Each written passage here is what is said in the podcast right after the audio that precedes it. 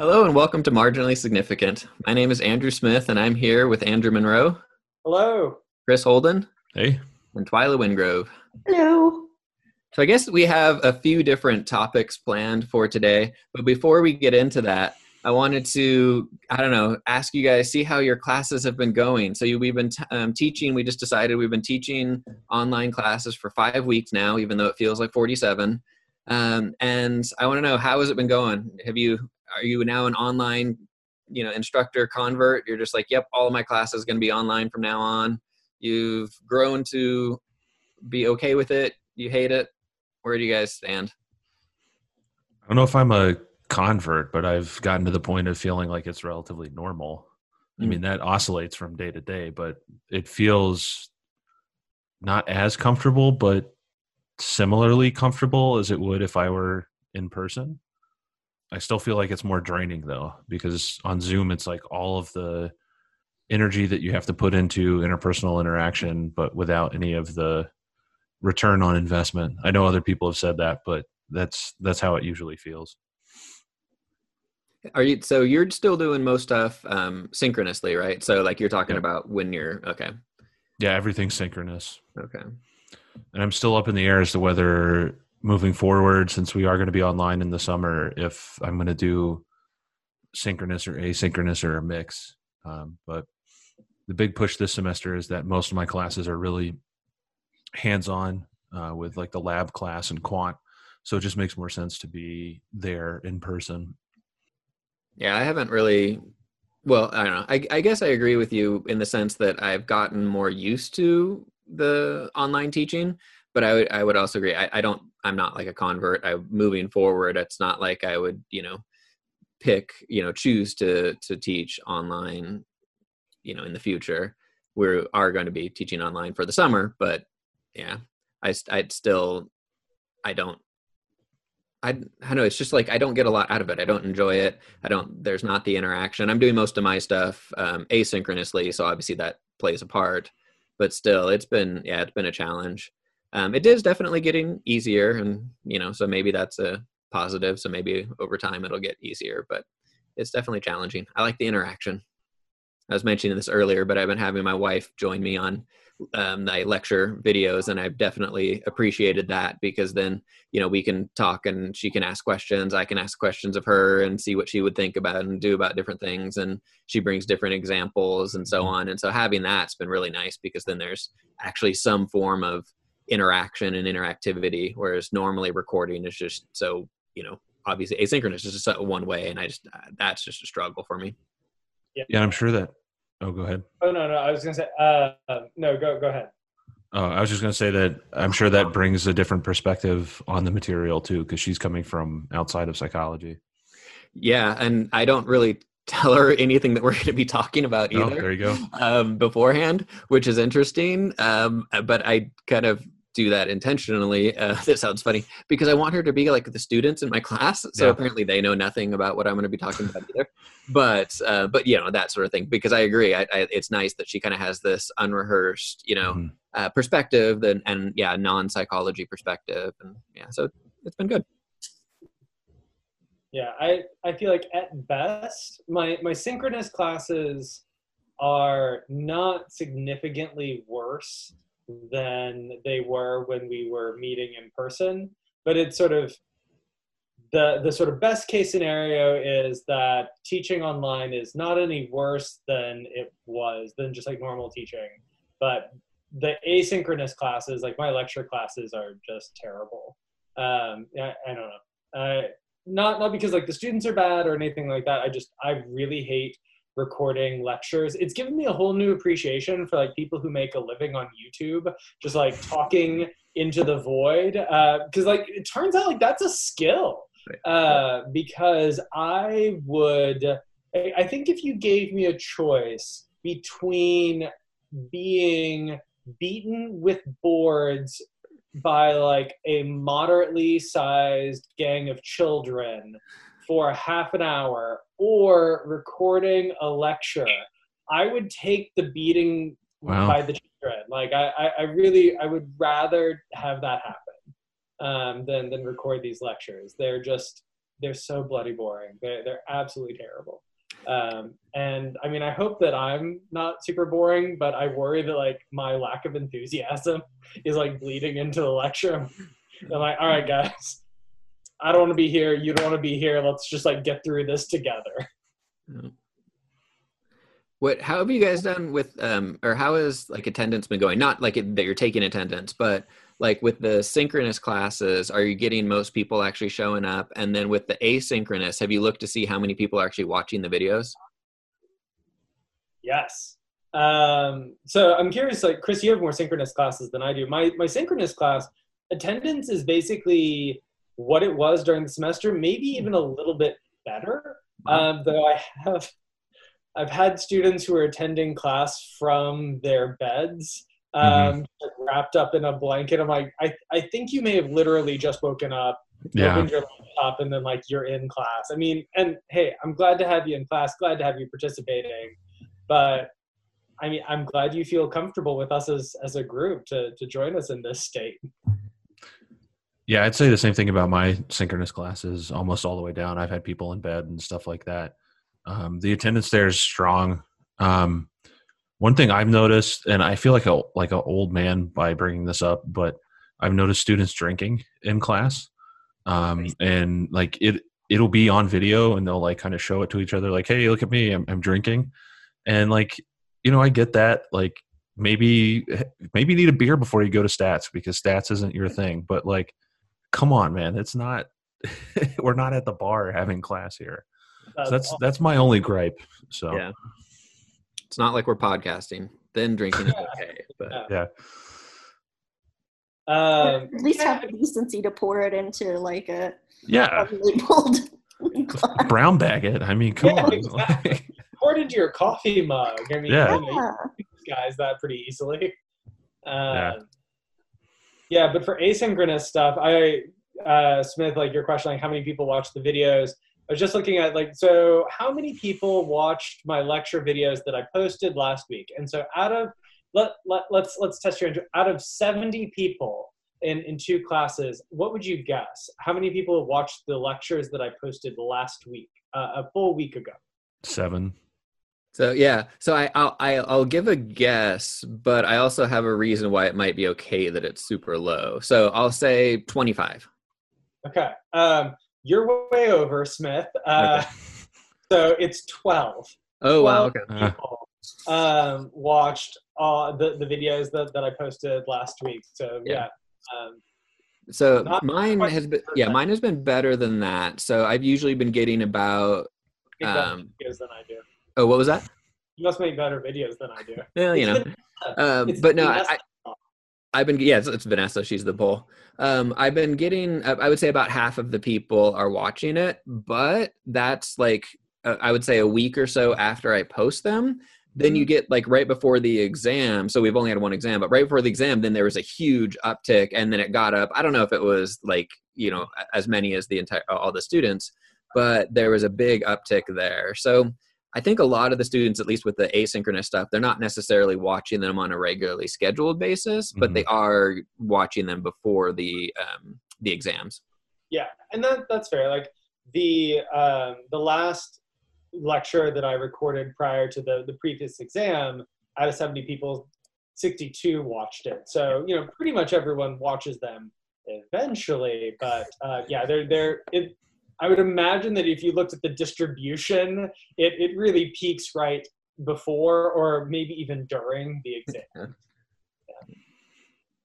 So I have a question. So I haven't weighed in because I am not teaching that much this semester. So my practices haven't changed that much. I basically gave everyone, I think I mentioned this in our last episode, I gave my class the opportunity to take the grade they had, and all but one student did that. So it's converted into mentoring rather than Yeah. lecturing, which is fine by me. Mhm. Um, but my question is Are there practices in your work, either teaching or other work, that you think have been helpful that you would sort of continue even when we go back to normal life? Hmm. I have answers for that question in general, like assuming we stay online, but not when we go back to normal life. Yeah, I've thought about ways like of improving online stuff. So like a lot of the activities, I just kind of tried to take what I would normally do in a face-to-face class and just like oh, throw it online and it's fine. And obviously that does not work very well. So there have been a lot of things like that that over the summer with teaching summer classes or depending on what happens in the fall uh, where things have been where I have ideas there. I'm trying to think have I have there been any things that I've decided that even if we go back face to face that I would keep doing? Um yeah, nothing's really coming to mind.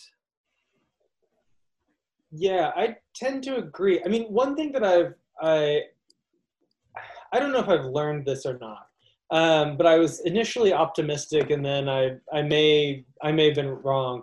But like Zoom office hours seemed to be something that was quite positive. Um, that it seemed to lower the barrier of entry uh, or barrier for entry to for students, and so I had a lot more people sort of willing to like pop in for a 15 minute Zoom meeting to talk about how they went wrong on the last assignment than I've ever had in a hmm. semester come into my office. And so that's something that I've been thinking a little bit more about about whether or not I will hold office hours or I'll have like dedicated Zoom office hours um, or or something along those lines to make it a little bit more comfortable for, for people to just like, hey, I'm gonna pop in for like 10 minutes, ask a question, then pop right out. Um, and then the other thing was I've been doing a lot more sort of regular emailing. Like every week, my my students get a like, here's kind of like your weekly update email about the class. And if I, I don't know if it does any good for them, but I do feel it sort of keeps them apprised to everything that's going on. But I don't know if that that would be useful when we're back in person because then like you know you see me at least two days a week and like we check in so but the zoom office hours uh, is maybe something that's that's useful yeah that's a good point. I did a zoom review session for before one of the exams and the students seemed to really uh, like that. I mean it was you know they were it was easy for them just to chat to type in um, questions that then i could you know answer. A couple people asked questions kind of through the video through talking but most people just type their their questions in and i did get the sense that a lot of people you know ask questions who who maybe wouldn't have normally felt comfortable speaking up. It, this was the big um, social psych class that i have so there's like 160 people. So so i feel like people felt um, more comfortable. So that would be an interesting thing to con- think about continuing uh, doing it in that format. Yeah, I was just thinking for my stats consulting stuff, having Zoom consultations has been easy and fruitful. Um, and on campus, I work with people all over campus and uh, in you know the offices that we have that are off campus. And so just finding a meeting time was often difficult. And so I think this could be a really beneficial alternative that I I mean, I always had that alternative, but I sort of balked at it. Uh, and now it seems much more feasible to do and more efficient in some ways. Yeah, and you can just be more confident that anybody that you would need to meet with would know how to use Zoom and be able to access it and everything. Whereas before, you know, half of us had hardly even used it. So, yeah. Are you sharing your screen and stuff as you go through the analysis so they kind of see the working parts? Yeah, I'm sharing my screen, and sometimes so the meeting I had earlier today, they shared their screen uh, to see it to sort of ask if they were interpreting things correctly, and um, and we're doing a lot more by email as well, mm-hmm. and that's it's. I know some people don't like that. For me, it's can be convenient because sometimes when I'm having a consultation meeting, people want me to answer questions that I need time to look up an answer or or just process. And so um, the email back and forth has been helpful. Uh, and I don't know if faculty will be willing to do that once we're back in session because mm-hmm. they didn't really prefer that in the past. Um, but from my perspective, it's been helpful because it just buys me a little time to actually think about what I'm telling them. Yeah. And sure I am not being hasty in my advice. Yeah, that sounds great. So unrelated to teaching, but still related to the changes and whatnot. Um, you know, how are things going like personal life in terms of, you know, the fact that we can't see each other or hang out or, you know, doing anything? Because before we had talked about a little bit about um, you know how often we're going out and you know we were kind of joking about you know supporting the local economy by getting takeout. Mm-hmm. And i would say in my family we are still definitely doing that. Um, so we you know again not like a ridiculous amount but still definitely doing that. Um, but yeah there are there other things that it's been like you're surprised at how hard it is or you've adjusted to or you're like actually i never really wanted to see you guys anyway so this is easy. I mean i missed two of my three co-hosts we'll leave it up to the the listeners to figure out who uh, uh, i mean so there there's been a mix. On, on the one hand, um, I feel like I have connected with some people that I've sort of fallen out of touch with because I have sort of more time on my hands, and everything is now like either e- via email or via mm-hmm. Zoom, and so I've, I've been zooming with people that mean a lot to me, but I, have done like a really poor job keeping up with. So that that's been nice. Um, also, I'm probably healthier than I've been uh, because like so for me like this is just like me personally i have a commute and that that means that oftentimes like the first thing to go out the door is any type of exercise whereas now i'm i'm exercising like probably three to five days in a given week um, awesome. I, but i think this is all like my way of like staying sane so i think the sure. thing that sort of underlies all of that is my anxiety level is just always super high. Mm-hmm. And um, it means that I do not, I don't handle stress in the most adaptive of ways. I'm more likely, like, I had a meeting with a student today, and the student made a point that was pretty misguided uh, is the best way that, that i can put it and I didn't snap at the student so much as I just said like, no, that's wrong. Um, and like my tolerance for just silliness or my to- is is just like zero. Like my tolerance for things that I don't like is nearly zero. I am in the same boat. I have limited patience these days. Like I don't need nonsense. Mm-hmm. I don't need any nonsense. and so I'm easily frustrated, I guess um, which is, I'm sure, related to anxiety. Um, and one thing I've learned about myself is like I, I sincerely thought I was the kind of person who could never be bored mm. because I'm an introvert. I like reading. I like doing. I like the simple pleasures. Mm. and so I really thought I could never be bored, but it turns out even I have like a limit to how much I can sit and stare at a wall. and I have passed that limit. And so that's been an interesting sort of observation. Yeah. Um, and there are weeks or there are days where I'm fine. I do my yoga, I read my book and whatever, and I can handle it. But then there are other days where I sort of feel like I'm losing my mind a little. Yeah, some people say boredom leads to new hobbies and new insights, but we'll see. I've been yeah. feeling a little bored myself as well, like in those, like in those downtimes, it comes on. Yeah, and I do feel like in some ways it has led to new insights. Like mm-hmm. I don't know, I feel like I'm observing myself in different yeah. ways, and so that's interesting. Uh, but I could also stand to hang out with some people every once in a while. Yeah, I, yeah. I would definitely say the boredom has led to new um, hobbies. Uh, well, not new, rekindling of an old hobby. Yeah, Jonah and I are definitely playing a lot more video games now mm-hmm. than we used to. Um, yeah, basically just you know because we're around each other all the time. So yeah, I feel like my video game playing has definitely spiked. Mm. Um, there, there's a lot more video game playing happening.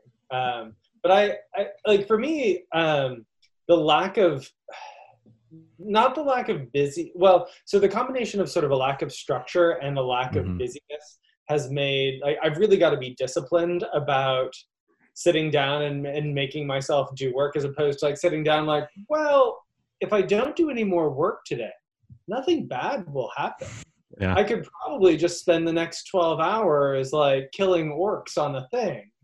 And so I, I haven't started searching for it yet, but I want to see if there, I'm sure that this app exists, but basically like an app that allows you to say like, okay, this program, like lock the door and throw away the key. Mhm. There's nothing that I can do, like not rebooting my system, not doing anything, but for like six months, this, this program like simply will not work on your computer. And I, Months. I was thinking like two hours. Yeah. No. yeah. oh, I need I need like to go cold turkey on this. Mhm. I feel like I feel like that like I I am playing too many video games and they're just like this constant draw. Mhm. And and so I'm like, okay, I need to like kill this entirely for for like two months. And I need to kill it in a way that like there's nothing that I can do to like get the passcode to like open Mhm. this program again. I don't. I don't know. I this probably isn't the healthiest reaction because it's basically gluttony. but I just sort of feel like now's the time. I mean, of course we have to get our work done. Don't get me Yeah. wrong. But like, if there's any excuse to just do what you like Mm. doing, I feel like a pandemic is a good one. And so, like, I'm not going to block my whatever if it's like helping me survive Mhm. like complete isolation. and and that's why I haven't done it yet because I, I genuinely enjoy it. it. It makes me happy, but then I feel like I have like the, the academic guilt that we often have that I'll mm-hmm. go and I'll play this game and then I'll come back for, from it and then I'm like I just burned four hours that like I should have been working and then I'll feel guilty about that and I'll be angry about the fact that like I should have been working where so like maybe maybe what I actually need to do is just like hey man it's cool if you don't sit down and like work on a paper for four hours every day like that's okay you can like you can be okay with that I give you permission to be okay with that. Like you need an app to shut down your academic guilt, yeah. not an app to block your video game. that's Yeah. probably true yeah yeah um, well if you find one of those apps to block my academic guilt like that'd be great I Yeah. could make some good money if I I could develop that app. Yeah. Yeah, I would agree. Yeah, working. Yeah, don't feel guilty about not working four hours on a manuscript every day or anything like that. Yeah. Um, i haven't invented calculus or anything like that so. Jeez. yeah. Well, going back to the the root of your question, like going out and stuff like that, um, our only trips are to the grocery store, and usually it's one of us because there's restrictions. Um, so that's that's been our big highlight. I, I don't know if you saw, we got Hannah came in and interrupted us, but we also get really excited when we get new packages. So we just got a new package of food um, so that's been kind of a big thing. Um, and yeah, I've been struggling with like working and not working and, and playing too many video games as well. Um, but I've just let myself do it. Um, and I think that's kind of my coping mechanism in some ways for Mhm. All the other things that have been disrupted. So like all the social events. Um, I had to cancel my big annual fishing trip, which was also doubling as my bachelor party. Um, so that's um, that's a big bummer. And our wedding, even though it's in October, it's still up in the air. So Mhm. that's been another big drawback. Uh, we've been talking a lot about that, and it's kind of tough to come to that realization that it might not happen. But we've we've thought about some cool ways to make it kind of unique and fun still. Mhm. Um, so, but yeah, so I mean that's that's been the biggest thing I would say. Otherwise, it's we've I've at least fallen into a, a somewhat of a routine. It's not a perfect one, but it, it it's a semi routine, I guess. You you mentioned. Oh, sorry. Go ahead, Twyla. I was just going to agree. I feel like I've fallen into a routine too. Um, I have my hobbies and my work, and I only, yeah, I just go to the grocery store. Although I do go to Starbucks on occasion, I'll admit that. Um, and then I have enormous guilt if I don't have a mask. Mm. And so I have to work through my guilt complex. And so I finally broke down and ordered a mask because I was using a oh, Okay. scarf, but then half the mm-hmm. time I'd forget the scarf and then I'd feel bad and it's mm-hmm. a whole thing. And so I finally broke down and ordered a mask. and then I realized I ordered it from Australia. I ordered it on Etsy. I didn't pay attention. So it'll be here in like 2022. Forward to the arrival of my mask. Uh, You'll be you'll be all set for the next pandemic. Yeah, like round three. I'm Yeah. to. I was actually going to ask that. Yeah. So, do you guys wear masks when you go to the grocery store? I just realized I nodded. Uh, and that, that yeah, I was too. well in, a, in an audio format. Um, yeah, so I I go out super rarely. So because my wife works at a grocery store, Mhm. one thing that's really cool that they've done is that once the store closes, all of the uh, employees get to shop then. So she's been doing all of our, our grocery shopping. And so I I don't leave the house for, for basically anything. Um, but recently uh, we had to make a couple of trips out. Um, and so anytime we're going in like a public space uh, or we have to like go to the store, we wear masks. I don't wear a mask when I'm out running, and I don't wear a mask when I'm out cycling uh, because you don't need to. It, it seems like the, the research shows that like you really don't spread anything then. Um, Really? I saw that's not what I saw. I saw a study about running that was There's a like really good Vox explainer on it. I, I'll, I'm just I'm just gonna like uh, we'll put it in the show notes, but like there's a really, Yeah. really good Vox explainer that I didn't pay uh, attention because I don't run or cycle, so I didn't you're, really you're, you're extremely unlikely to get uh, coronavirus from anyone who's running or cycling, even if they're running or cycling in like relative proximity to you. Um, on top of that, it's really bad for you to exercise with a mask on because it makes it more difficult to breathe. Um, yeah, so no. Uh, if you're if you're exercising, it seems that masks may be more harmful than they're helpful. But uh, so Yeah, Yeah. some people actually restrict their oxygen flow by wearing masks when they train. Um, I think that's ridiculous and crazy, and I'd never want to do that to myself. yeah, no. But um, not not in that kind of shape. Yeah, no, nor am I. And I, I have a, a similar approach. I wear it's actually it's made for fishing. It's like a, a buff that's like you know, you wear around your neck and you can make like a balaclava out of it or anything. And I just double that over and wear that. Funnily enough, I've actually gotten like three compliments from workers in the grocery store about how cool my mask is. And I'm like, all right, that's that's good reinforcement to keep wearing it. And um it it meets the CDC standards, so Mm. it works. But yeah, I'm not wearing it when I'm on the bike. Yeah, I haven't, you know, when I've gone to the grocery store, I haven't been wearing a mask. But now, in terms of like the number of other people who are, it's kind of reached the tipping point where most other people are. are. So now I feel weird not wearing one. So I did get one now. And so Hmm. moving forward, I haven't gone to the grocery store in a few days, but moving forward, I'm going to, I'm going to wear a mask. But, but definitely there was a time where I wasn't, but it was funny to feel the kind of social pressure of, you know, oh, wow, now most people Descriptive are. norms, man. I know. It's almost like the stuff that we study matters. Oh, good There's a good transition. Good segue. Yep. I Did you do have, think you're right. The tipping point is here. Like I went to the grocery store today and I didn't have my scarf and I found myself getting annoyed at other people who weren't wearing a mask Mm. and, and then realizing that I was one of those people. And so I think the norm is definitely shifting. yeah. Yeah, it'll be interesting to see how it holds over the next, I don't know, weeks and months. Yeah. So, uh, Monroe, is your research important? Uh, it's so important. I think we should answer on his behalf. Yeah, we can see if we have sort of inter-rater reliability here. I, I think I think the three of us would have, be very in very high agreement. So you would probably have a different perspective. Should we blame him for doing the research that he does? That's I true. mean, that's also probably true. Uh, yeah. So, I mean, this was I forget.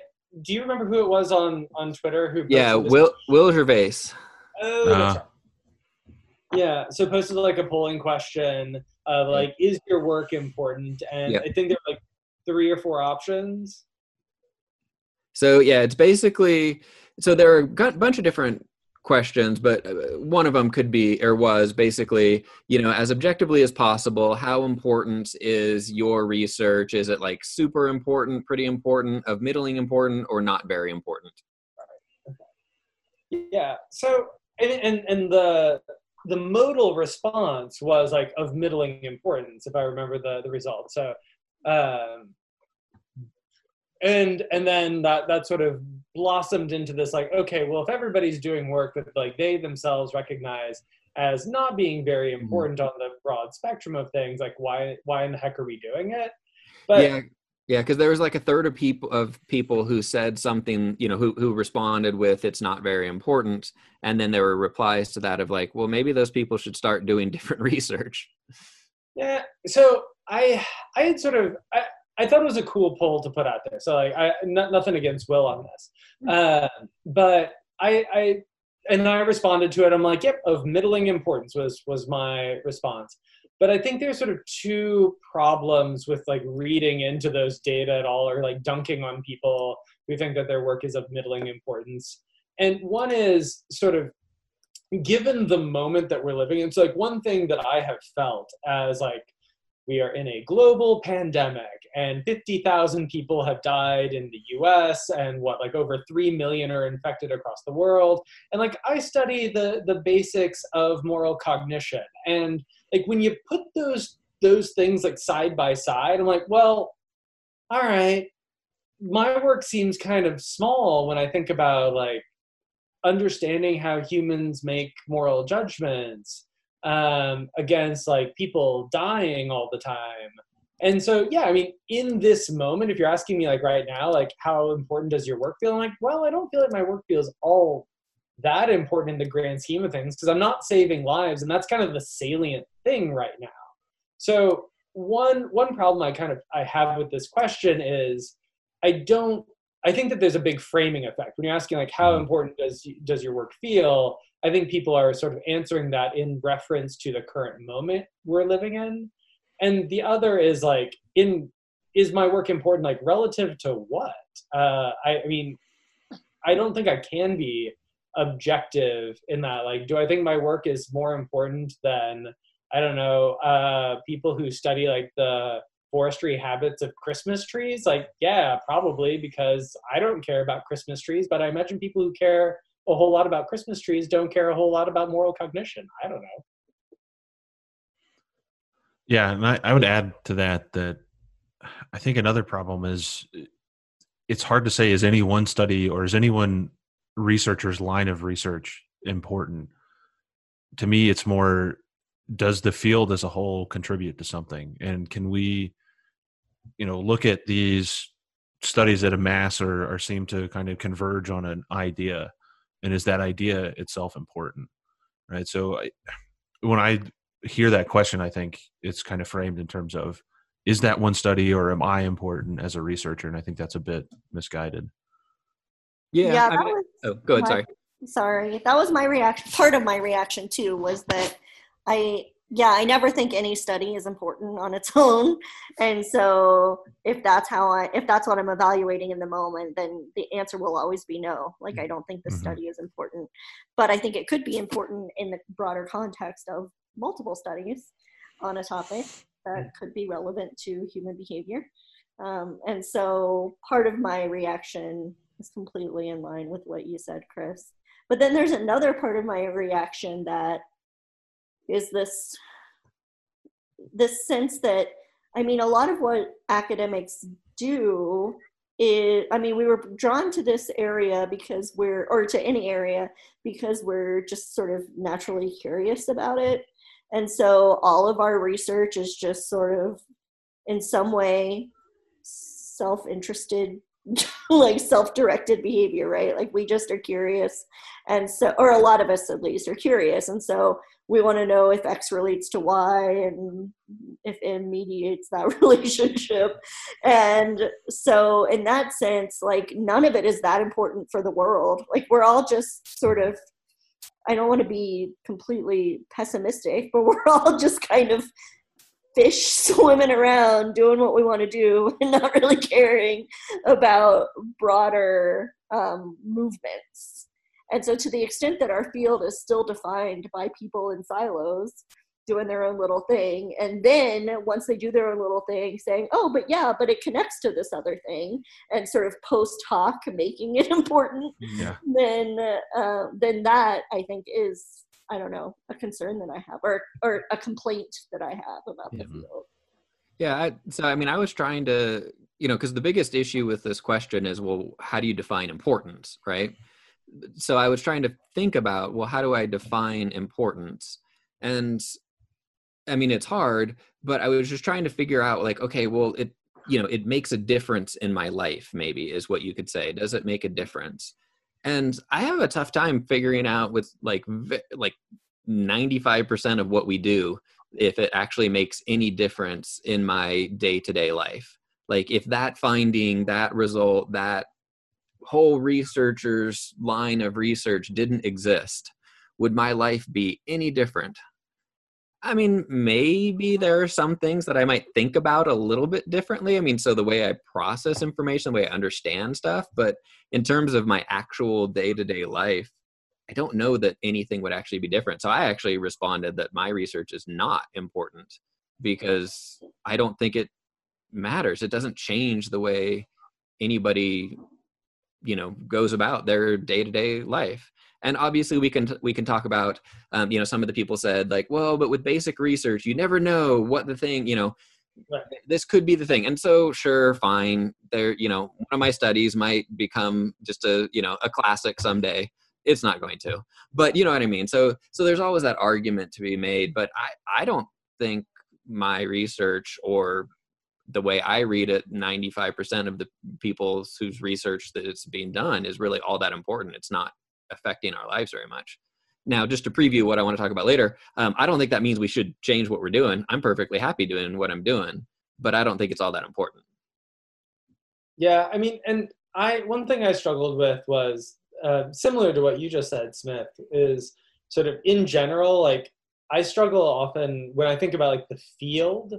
And thinking about okay well when was the when was the last time i read a paper? And i'm like wow this is a really big deal. Mm-hmm. um, and and i will say like it it probably happens it happens with a non-zero frequency. I think i've read like three papers this year that i've gone like oh that's that's like a really big deal. That that's um, something that that matters. And smith is wagging his head no.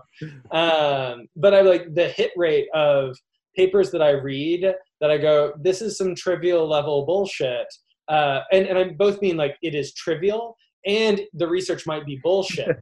uh, and, and, and like that is far more common than me going like, oh, that's, that's a really interesting, insightful, and impactful study. And it makes me go like more generally, like, what are we doing in psychology?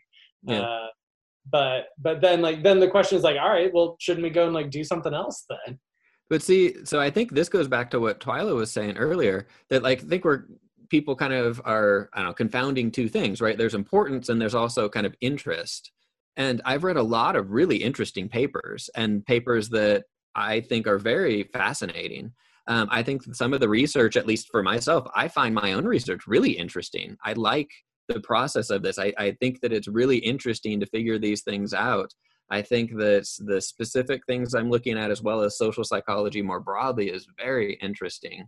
And you know, when you know we get things wrong or we get things right, and all of these different things, I think are really fascinating and interesting. And so, if that's the question, then I say yes, it's very interesting, or at least I find my stuff to be very interesting. But we all have our own interests, of course, which is which is why we have the diversity, which is great.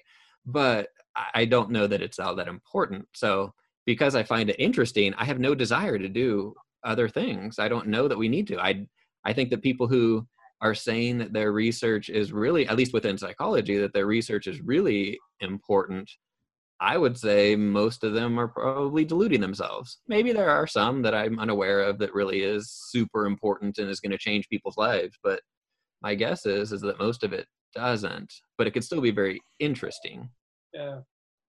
I don't know. And, this is something. So it's it's hard for me to separate like out my general skepticism from my COVID uh, pessimism. That I feel like I'm, I'm extra pessimistic now, um, maybe because I've been trapped inside the house too long. Uh, but like when I think about it, okay, Andrew, you're going to die someday, and when you're dead, all that will be left of you will be you know your your dusty references that like maybe someday some undergrad or like some grad student might dig up and like throw into a thesis to like fill some space. And when i like think about my work in that context i'm like well okay, so if that's if that's all like it amounts to, like a, a citation that someone might trot out someday, but not really fully understand, then holy crap like i should go and do something else because i'm going to die. And that's that's like no legacy at all. But i would say you are doing something else. You are teaching you are mentoring you are you know creating relationships. I would say that and so this is the other thing. I think it's a kind of ridiculous statement to even say well if you're not doing something important you should get a different job. Yeah. I mean i would say 60% of the jobs out there aren't very important I mean, so many people are doing things that if that job did not exist, I mean, you know, you could think about just a lot of different fields, a lot of different areas where, you know, I mean, like right now is a good time to actually test that, right? Because so many things are shut down. How many of these things are we able to live without? And, but people have plenty of jobs that are not important, but they could be interesting or they could be, you know, fun for them or they think it's a, you know, interesting cause or whatever it is so I think that's a perfectly fine thing to do. And they're in the same boat where they're not going to necessarily have a body of, you know, research that, you know, 100 years down the road, somebody is going to point to their, I don't know, whatever it is. They're just creating, you know, relationships and doing different things. And that's going to be their legacy. Yeah, and I and I agree that um, when I think about sort of what lends my work the most meaning, I think most in terms of mentoring my students and, and teaching oftentimes like the, the research is what i find intellectually the most stimulating but it's also what i wrestle with most mm-hmm. because i i think like as twyla said like this is something that like i find personally enjoyable because it's sort of satisfying my my own curiosities about the world but there's there's something really selfish about that if it's not doing anything bigger than just like satisfying my own curiosity so i i I struggle even like non-coronavirus times with like my work has to mean something more than it just satisfies my desire to like scratch an itch. And I think you hit the nail on the head, Andrew. I think it's the question is, do we? So are, we which Andrew? All, Obviously, Monroe. I'm not going to clarify. um, the question like the the reality is that all of us are really privileged to have these jobs that i think are stable fingers crossed uh, that give us freedom to pursue the research that we're interested in. And the question is sort of are you satisfied with that? Like are you satisfied just pursuing your interests and um, answering the questions that that you're passionate about or is that not enough for you? And we live we work in a setting where we can pick and choose right? Like andrew monroe if you really were dissatisfied and decided that you wanted to solve a world problem then you could alter your research to move in that direction.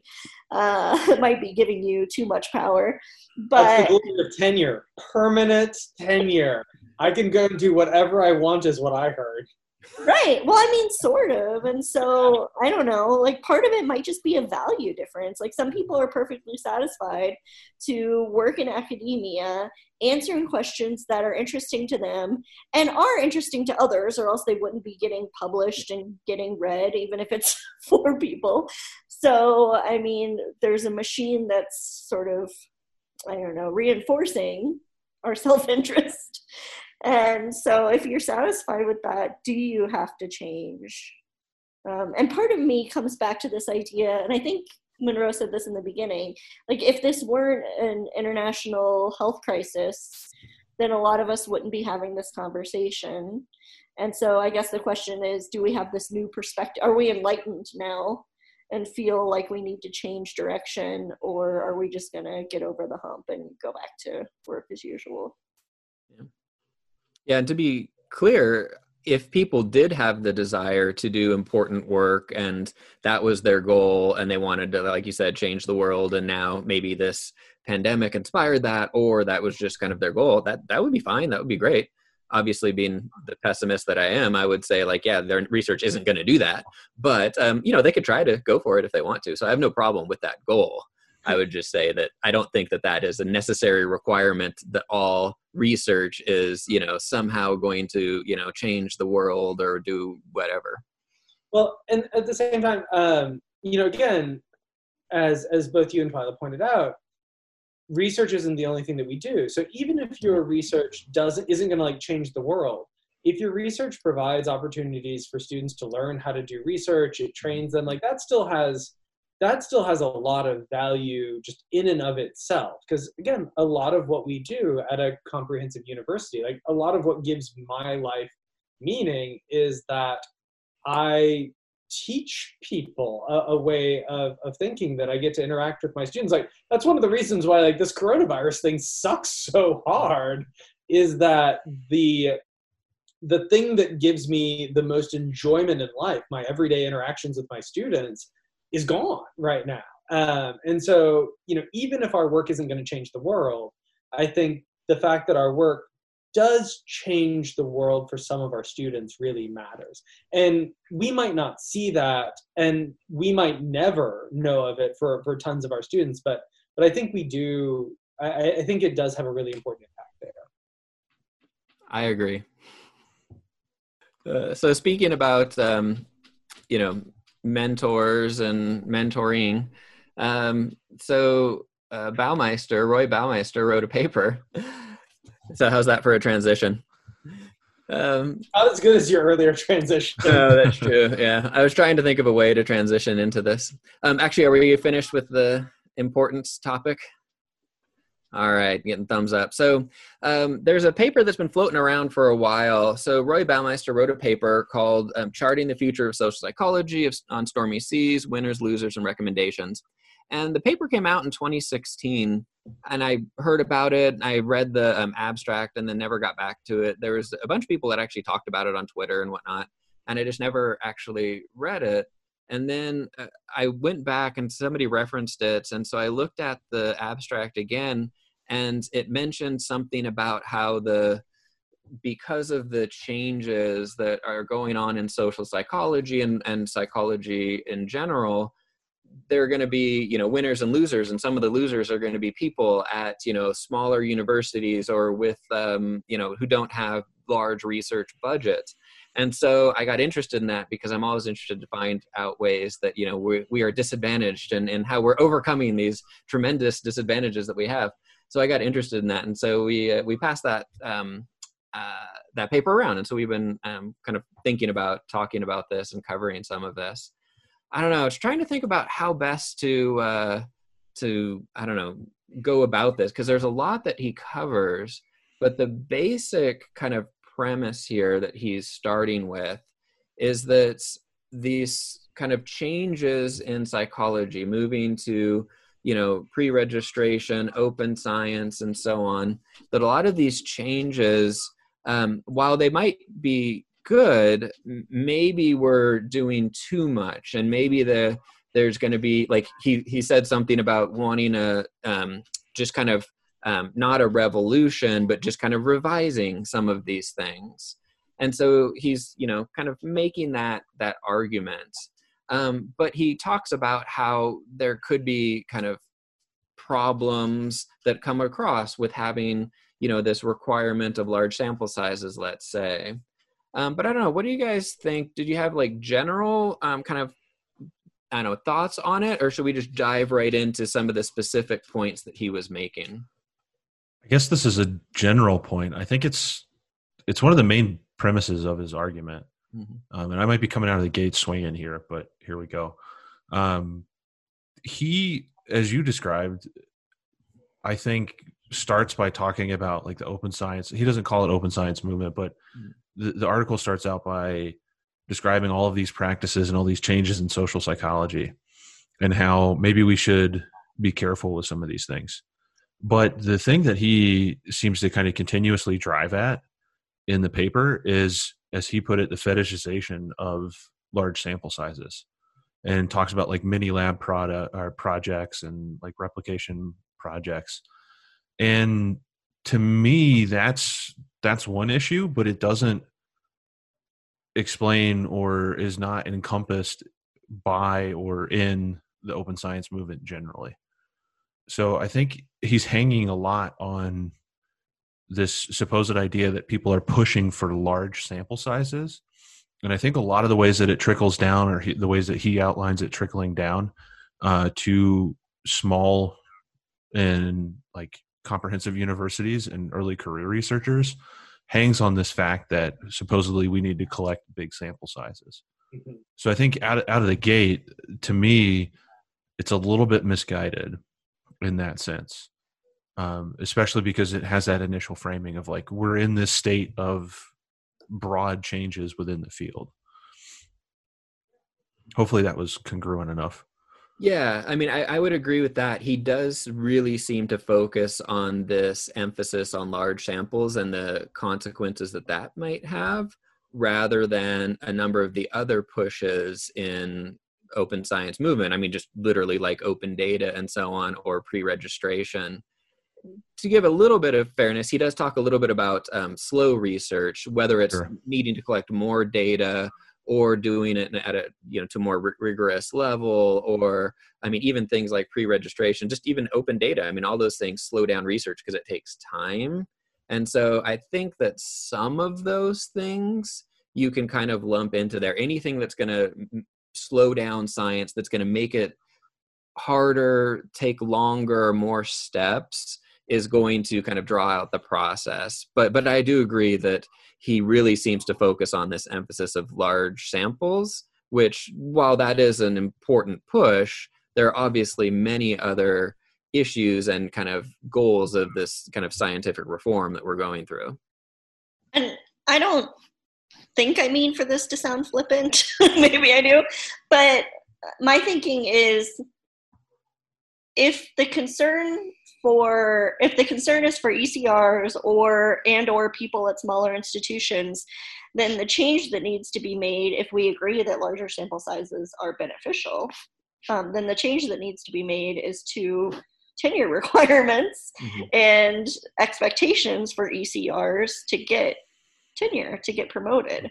And so it's not that we make psychology or research in general less rigorous because they need to get tenure, but that we change the expectations for them so that the science can stay rigorous or become more rigorous mm-hmm.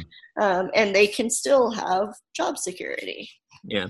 I, I think the concern might be that if we do have this emphasis on you know the um, larger samples or whatever it is that it's going to kind of create an incentive to use easy to collect data and easy to run studies yeah. so then people can be more competitive than their peers because you know if i can run you know a bunch of mturk studies and get some publications and do that really quickly and have huge sample sizes now i have the 6 and 8 and 12 and 24 publications whereas somebody else is doing you know harder to collect data but maybe is actually better in some ways they're not going to be able to get that um, uh, get those public as many publications because it's going to take so long.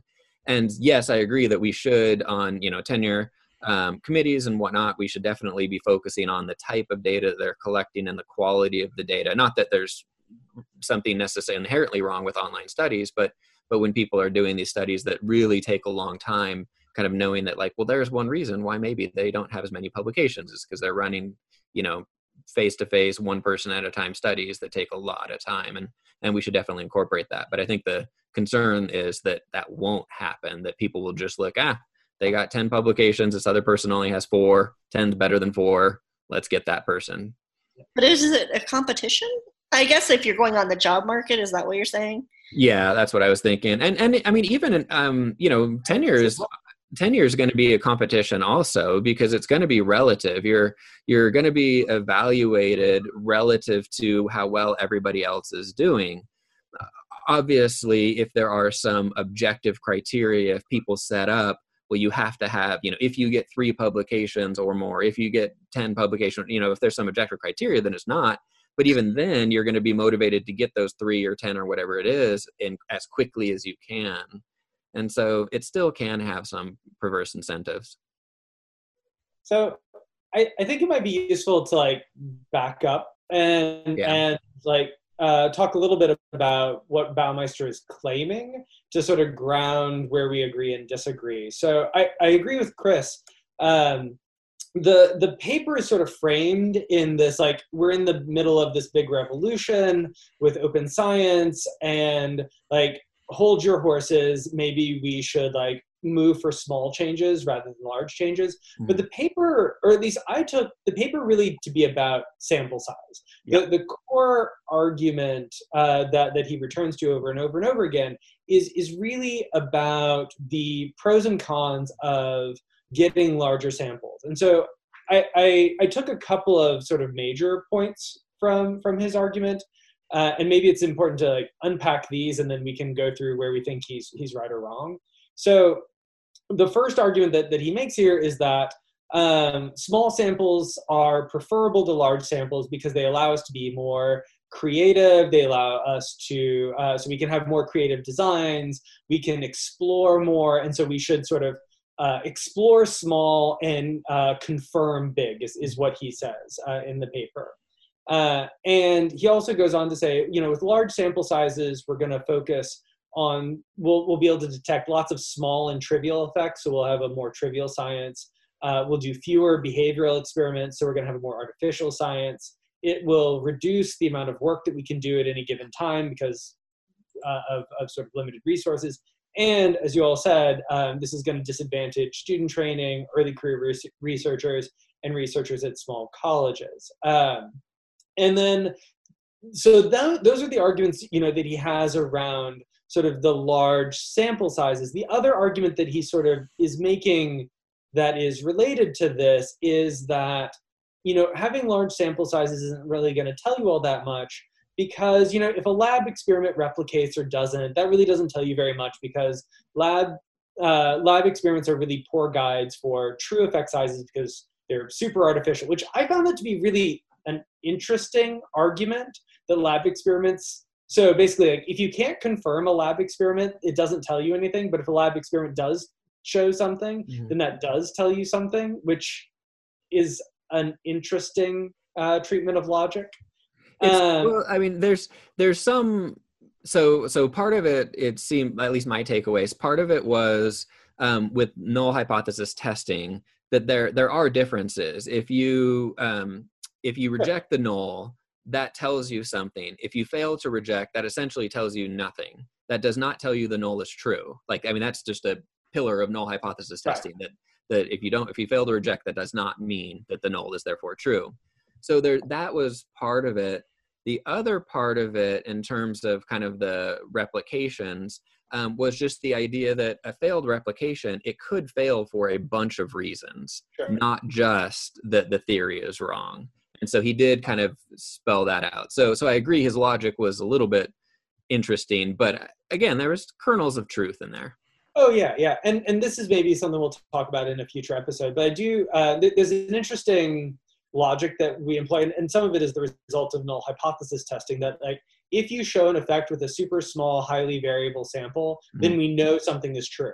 But if you fail to show an effect with a really yeah. large robust sample then we don't know anything at all uh, is is one sort of argument that he's making here, and I think it's made uh, by by people more generally. But fundamentally, his argument is that large samples are this, uh, as Chris put it, this fetish, this emphasis on large sample sizes is going to cause more problems than it's yeah. worth.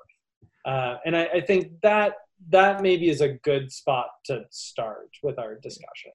Well, and one of the first things that he mentioned was that with running with having large sample sizes it essentially allows you to detect small effect sizes mm-hmm. and that that's going to be problematic because now small effect sizes are significant um, and so therefore people are going to you know have like you said a field of, of small effect sizes one of the issues I have with that argument, though, is that it's conflating importance with effect size, and they are not the same. And I teach my undergrad, you know, intro, you know, research method students that effect size and importance are not the same.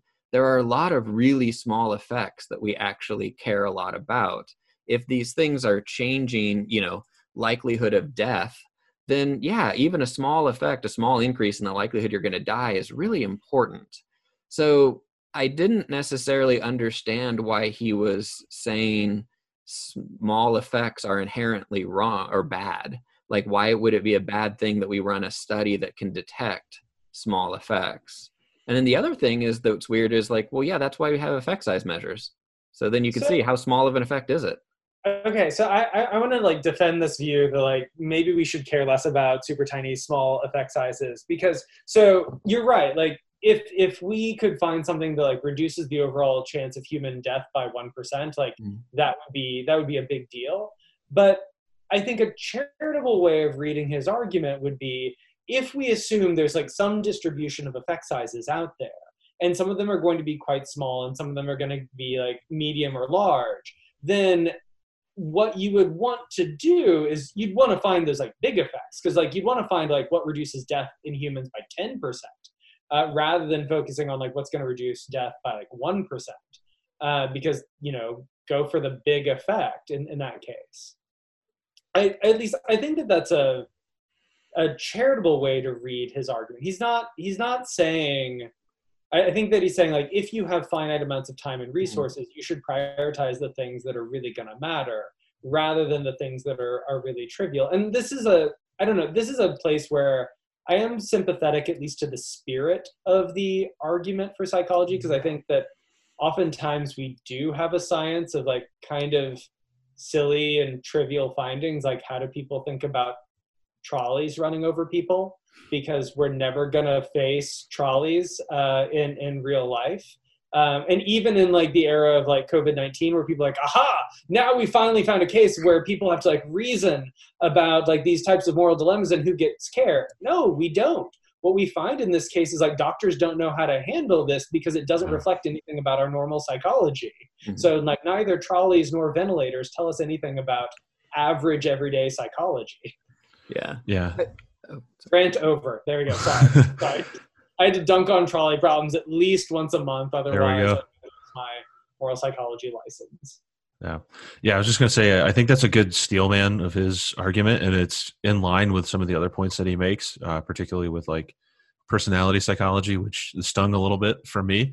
Um, but, you know, he made the argument yeah, that. brutal about personality psychology. I know. Come on, man. It's SPSP. like, we've already merged. Um, but anyway, he makes this point like, you know, personality started out in this like Freudian territory where we're talking about like these big things. And it was really interesting because like this one thing can explain everything. And that's kind of what you're saying with, you know, if we've got this distribution of effects, we might as well try and find the big things.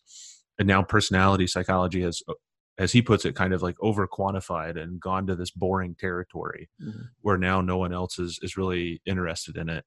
Um, so I think that's kind of what he's getting at in some ways with this idea that if all we look at are these small effects, they're not going to pan out and they're not going to cross over into philosophy or mm-hmm. anthropology or just like the general public's interest in what we're doing. Yeah, I yeah. So I have I have lot I had lots of thoughts on that, but one of them I thought that was funny was that he followed up this idea of um, you know looking at small effects is not useful and we'll be detecting a lot of them he followed that up with talking about how effect sizes in lab studies don't relate to effect sizes in the real world so if that's the case why would we infer anything about the small effects or the large effects that we're finding in the lab because he is, himself is saying even if you find a large effect in the lab that might, that tells you nothing about the effect size in the real world so yeah. then why have this bias towards large effects if that tells you nothing about the real world? So that was one of the issues that I had. The other was kind of relating to personality, uh, Chris, like you were talking about. He had this like awesome little thing where basically he was saying like you know the big five is um, what did he say? It's like you know solidly based on data, but you know it's not nearly as interesting as Freudian psycho psychoanalytic theory. And I didn't really know where he was going with. It's like, oh, we got the big five is boring but true, and Freudian psychoanalytic theory, which is you know exciting but not true. So then should we should we then go for psychoanalytic theory? I, I didn't know where where to take that. Like we go with boring but true. Like that's what we do. you should do. So this is one of the biggest problems that I had with the the paper. That this sort of emphasis over and over again, like we should be doing work that's interesting. It might not be true, but Yeah. it'll be interesting. Yeah. And and I think that this is not just wrong, but I think that this is a really dangerous way of thinking, and for a couple of reasons. Like one, okay, so if you say let's explore really small and find a bunch of things like may or may not be true, but like what we want to do is like we want to discover lots of stuff. Might not be true, but we want to discover lots of stuff. Well, if you discover something, but it turns out not to be true, then you haven't actually discovered anything. Number one on top of that, if you're discovering all sorts of things, but then you're saying like confirm really big, and so you discover some set of phenomena, and then you have to confirm those. And if we assume just half of them aren't true, then the number of resources that you're going to expend trying to confirm these things will be massive. And that is a much larger uh, problem for early career researchers, for graduate students, for people who are like now trying to like confirm your bad idea Mhm. in that case. Um, and then the last thing is like I'm just philosophically opposed to this idea of like we should be doing interesting research regardless of its truth value. Like I don't deny that Malcolm Gladwell can write a good book, but like but his books are bullshit. Uh, and so what you like granted like they'll sell a million copies but no one should read them because they're simply not true uh, and so like i don't want to have at the end of the day a science that's like really freudianly interesting but is just absolutely full of shit uh, i like no that that that makes you a laughing stock like that confirms the worst expectations that people have of psychology i i get so fired up on this point because I, I think that it's it's one of the most destructive points that he brings up in the paper. Yeah, I agree that I mean a lot of times the boring stuff is the true stuff. And in a weird way, it's boring because it is true because we're used to it, we see it all the time and so on. And in social psychology specifically, at least, you know, prior to a lot of the um the kind of changes that have been making, even now so, there's a huge emphasis on things that are counterintuitive and showing something that's, you know, straightforward is just not valued, but that is so much more likely to be true. The stuff that is counterintuitive is oftentimes counterintuitive for a reason. It's wrong. That's the reason. Yeah. And, that was the psych science model for a decade. Like Mhm. we want to publish like counterintuitive findings. Well, it turns out that most of psych science research for that decade, publishing counterintuitive findings, like those things don't replicate. And think of all the resources that we wasted trying to confirm or like or just test those those types of of effects. And really boring findings can still be really important. We talked about masks earlier. Like, yeah, social norms influence behavior, it turns out. You see everybody else wearing a mask, you're going to feel like you should be too. That's a really important effect that is also a really boring effect. Mhm. Yeah, and I I want to make sure I'm remembering this correctly. Um, I think he said something, and I don't want to misquote. I think he said something about us being a relatively new or like emerging field Yep. compared to others, and I thought that was an interesting point to make um, because he was kind of, if I remember correctly, saying it in line of maybe we should take small steps and maybe we should be careful not to throw the baby out with the bathwater.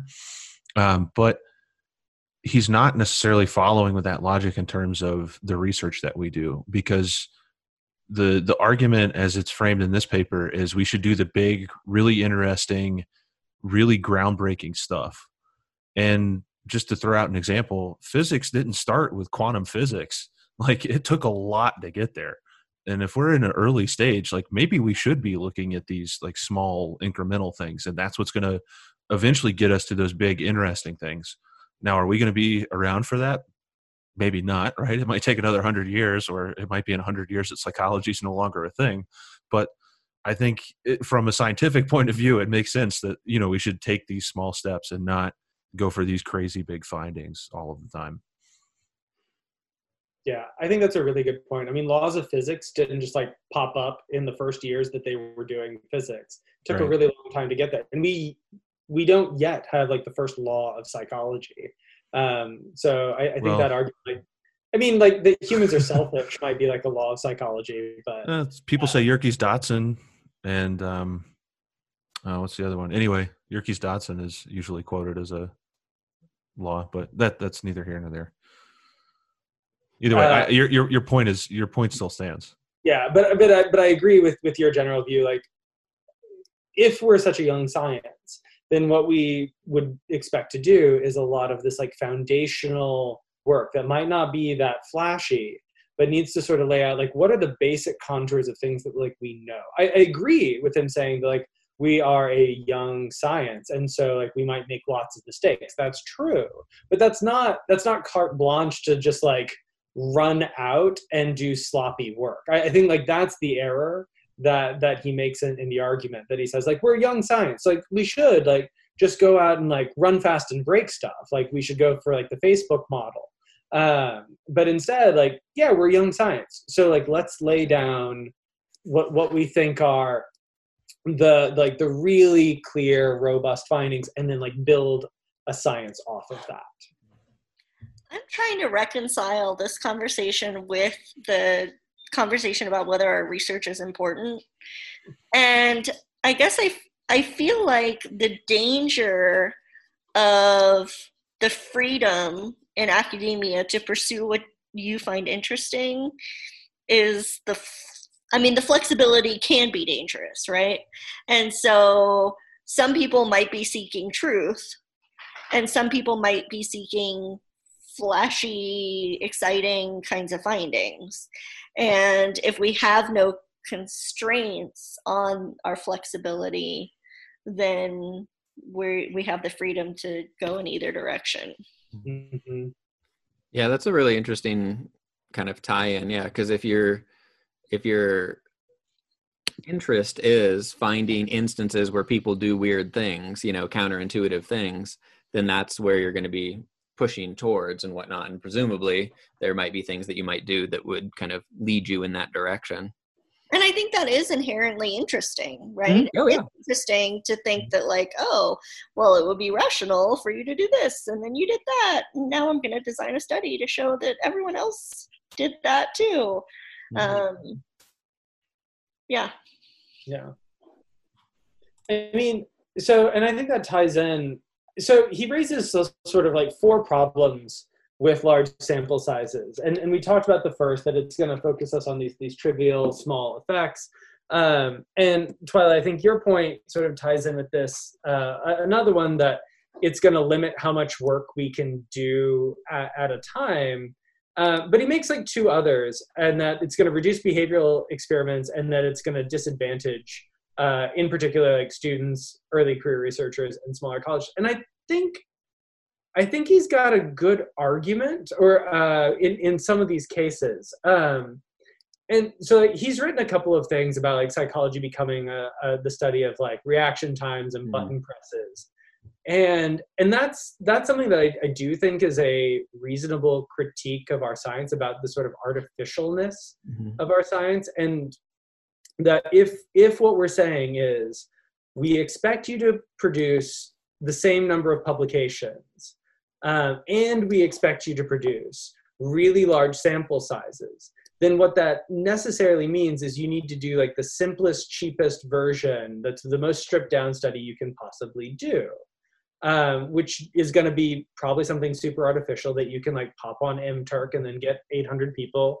uh, in a day on and and i i think that his indictment of that is is like right. I think that we should think more about can we show an experiment conceptually in the lab? And then can we replicate that with like a behavioral experiment? Can we actually see that our sort of lab demonstration maps onto something related mm-hmm. in real behavior? Because i think we are often missing that in our in our studies So I, yeah, I mean, I would agree with that, but I think he is trying to make the argument that because there's this push towards doing good science, that is what leads people to do studies on mturk and easy to run samples. And so he's talking about and we've talked about this how there's you know been a change over time where there's fewer and fewer behavioral studies um, you know where people are actually looking at real behavior um, and there's more and more online studies but i don't think that that is actually a result of a lot of the changes that we've been implementing to make science better. I would say that a lot of these changes have been happening a while ago. It's because of technology, right? I mean, why were there no online studies 40 years ago? This is shocking, right? No, I mean, obviously the technology did not exist. Now, as the technology exists, that we have these samples, that just happened to coincide with the time that we're doing these this um, kind of you know changing this uh, revolution as many people have talked about it in terms of the the reform. Um, it's just coinciding with that. So i don't know that one is actually causing the other to happen. So i i wouldn't say that you know it's because of that which is the argument that he's trying to make. And then the other thing i would say is that there are ways to do both right? To have both large samples and good studies. Yes. Um, you you know so there's more collaborations and i think there should be. We talked about collaborations before. I think there should be a lot more collaborations where you know what if each lab runs 100 participants and then you have four labs working together? Now you have 400 participants and you have a good sample size even though you're getting hard to collect data. And so so i think that there are ways to both do the behavioral studies do the hard to get you know collect samples do the whatever but also have decent sample sizes. Again within reason uh, you know as many people have mentioned um, obviously there's going to have to be some kind of give and take if your you know i don't know target population is you know only a thousand people in the country. Well okay obviously you're not going to be getting a sample 2000 people but for the most part i think there are ways of doing both so I, I feel like he's really trying to say well you can either do big samples or you can do good behavioral research. Take your pick. And i don't know that that's a fair criticism. I don't think it has to be a trade-off like that. Yeah i i, I take your point especially so if if you bring in collaborations then I, I think and if you're okay with a slower science then i think you're absolutely right I think sort of baked into his argument is um, an idea of like you as an independent researcher and sort of assuming a certain pace of work. And if you do assume those two things, and I, I think like his argument only holds if you assume that you are an independent researcher not collaborating with many other labs mm-hmm. and that you need to be publishing at a particular rate and not slowing down if you assume those two things, then I think there is actually a trade off between being able to do behavioral work and doing large sample work. But um, but as you say, like, well, then the the way to solve that yeah. is slow down, which might benefit the field more broadly, mm-hmm. and two, like collaborate uh, with with other labs, which also probably benefits the the field more broadly. But given like those two things aren't even on his radar, I think his argument, his argument like a uh, a good faith read of his argument, assuming those things, like I think his argument holds. Yeah, but I mean, like you said, his argument holds if we acknowledge that people are going to do nothing else. Yeah, but I think that's a weird argument to make because we are going to do other things, and I think we these are problems we could solve and then and, and this kind of gets back to also what we had talked about earlier that then the idea there is that you're you're then prioritizing you know something else over um kind of i don't know like i say like truth but really that's what we should be going for anyway. So if we even if that did, did require us to slow down but then we'd have less crap out there in terms of the research that's being done so of course that should be better anyway yeah, I mean, the, the one thing where he's like, oh, you know, slowing down would be terrible, mm-hmm. and like prioritizing rigorous but boring research would be terrible. I'm like, well, I'm okay with like both of those things. So I, I think there's just like, I think one thing to recognize is that we might have a different philosophical orientation than Baumeister does in this paper. That yeah. we are simply more okay with work that is more rigorous and less flashy than than Baumeister does in this case. And I don't want to just say like, oh, it's a philosophical difference and like we can agree to disagree. Um, but I think it's it's important to recognize that that difference, but then also to say like one of those philosophies might be more damaging than the other. Yeah, I agree. I loved one one of his comments or one of his quotes here. He said, "When I ran my own experiments as a graduate student and young professor, I struggled to stay motivated to deliver the same instructions and manipulations through four cells of n equals ten each." So, so he was struggling to collect data from forty people. Um, I do not know how I um, would have managed to reach n equals fifty. Patience, diligent researchers will gain relative to others. I mean, just like, yeah, I, I, you know, I, I, that's tough. I'm sorry that we got to stay patient through, you know, a couple hundred people. It's just that's a bummer. I also thought, I also thought it was weird. Like our, our jobs actually rewards delaying of gratification. Like we start a project and we don't finish a project for usually like a year. Um, so the idea, like, oh, this is not a job that rewards patience. Yeah. I sub- but like it'll take me six months to like have this thing published in a year to have it in the literature. Like we kind of like patience is our jam. Like that. That's like what we specialize in. Yeah. But um, yeah. I mean, I, I do think. Uh, and the other thing, I, I think that the the thing that struck home to me most in his argument is that large samples could have a negative effect mm-hmm. on early career researchers and on researchers at small universities. So I was having a conversation with a, a collaborator of mine. We've been running a series of studies that I'm really excited about. I, I'm super, super excited about these studies. But right now, because I don't know if we're going to be back in the fall, I don't know if we're going to have a subject pool in the fall and I have like this pool of money. But then after this pool of money, like I have no more funding to do research research. And if we don't have a subject pool, like my research will grind to a halt. Mm-hmm. And so in this, I'm like, hey, I I'm really nervous about basically um, running like two vignettes to make sure like things generalize and having to double our sample because that's going to cost me this huge amount of money, eat up a huge block of this this money that I have left. And I think that he's really right here that these this emphasis on larger sample sizes will damage people more if they don't have access to grant funding essentially especially in the world where we are doing more things online and so the name of the game is like can you pay your subjects uh, and so there i think he's got the argument really really right yes I'm still hesitant in that, in the sense that I mean I agree that, and, and that's that's where I started with this. Like I wanted to really like this paper because I wanted it to go, come out and just show how wonderfully disadvantaged we are being at a, a smaller place and how much harder our life is than everybody else's and whatnot.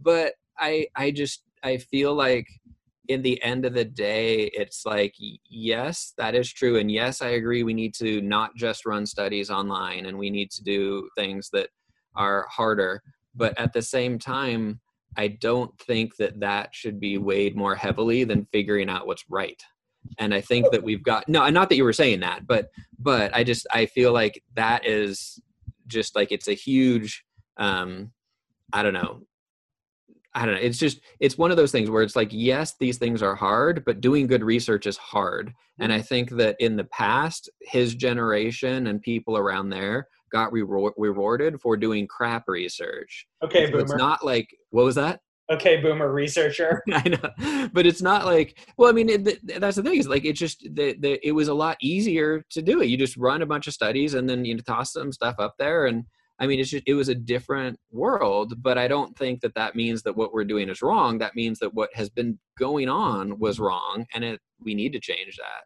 Yeah. Oh no, I I absolutely agree. My my argument is that I think he's right about the trade-off that this emphasis on larger sample sizes won't hit everybody equally and it will hit people with fewer resources to do research harder now like that's maybe a, a, a trade-off that we're willing to make because in the end like we want to pursue truth not you know just fanciful things that can be written up in a Malcolm Gladwell book. Uh, but but that I think he's right to point out that this isn't costless. That this could exacerbate the the existing differences between people who are doing research at comprehensive universities versus people who have more access to both internal and external funding at R1s. I, I think like that that is something to uh, to, to highlight here. And I agree that I agree that research is hard and that collecting larger samples is harder than collecting smaller samples. And that of course money matters, right? Like I agree with all those things. But I feel like there's something to be said for the fact that at comprehensive eh, well it depends on the university i would imagine. I haven't done like a thorough review of comprehensive universities but at least at an institution like ours you you can get tenure by doing boring research and you can get tenure by publishing fewer papers right like our standard for quantity is not high mm-hmm. and so to some extent i feel like this might be more disadvantageous for r1 people who have to mm. publish more and and publish like a coherent cohesive program of research right and so i feel like the pressure for them might be stronger than the pressure for people at institutions like ours. How dare you suggest that their life is going to be harder than ours? No, ours is as difficult as it gets, and so way to betray your in group. I know. but yeah, I mean, I think that's exactly why like people are talking about changing the standards for tenure and mm-hmm. you know reworking those things because it would level the playing field. I don't know if it'd be the the tide that raises all boats, but it would certainly counter some of this stuff. Yeah, I would. No, I definitely agree that we need to evaluate things more so, you know, more deeply than just, you know, there are eight lines on your CV, so therefore you pass the bar. Mm-hmm. Um, yeah, we should definitely go farther than that. Yeah, and I know we're getting close on time, but one thought I had in this the debate of are there costs to upping sample size and do those hit people like us harder um, i mean this isn't a perfect solution but there's already things like psych science accelerator mm-hmm. Many Labs mini babies like people are finding ways and those are open to anyone mm-hmm. um, regardless of the size of your institution and it's a really good way to to get a lot of data that would be hard to get otherwise mm-hmm. um, I mean, you're you're collaborating with other people, so it might take a little bit of extra work, but maybe they help you. you. Are willing to collaborate that you like to collaborate. Yeah, yeah, yeah. So there might be a selection bias there, but still, it's it's available. yeah, and that's kind of like what we were talking about. That there are ways of solving these problems. Again, even though I I do agree that there are trade offs, it is hard, but that's what good research is. All right, so it looks like we're winding down here. So um, unless there's any final uh, kind of jabs at the paper. Um, all right, well, uh, thank you for listening, and we will talk with you next time. Thank you for listening to Marginally Significant. We'd love to hear if you have comments, questions, or any feedback about today's episode. You can message us on Twitter at marginallysig. Our email address is marginallysig at gmail.com, and there's a contact form on our website, which is marginallysig.com. However, you contact us, we'll be sure to reply. Uh, if you're interested in supporting the show, we'd also love getting reviews on iTunes, Spotify, or whatever platform you use to listen to podcasts. And finally, uh, you can post about the show on Twitter, Facebook, or any other social media platform that you use. However, you support the show, we really appreciate it. Thanks again for listening, and we'll talk to you next time.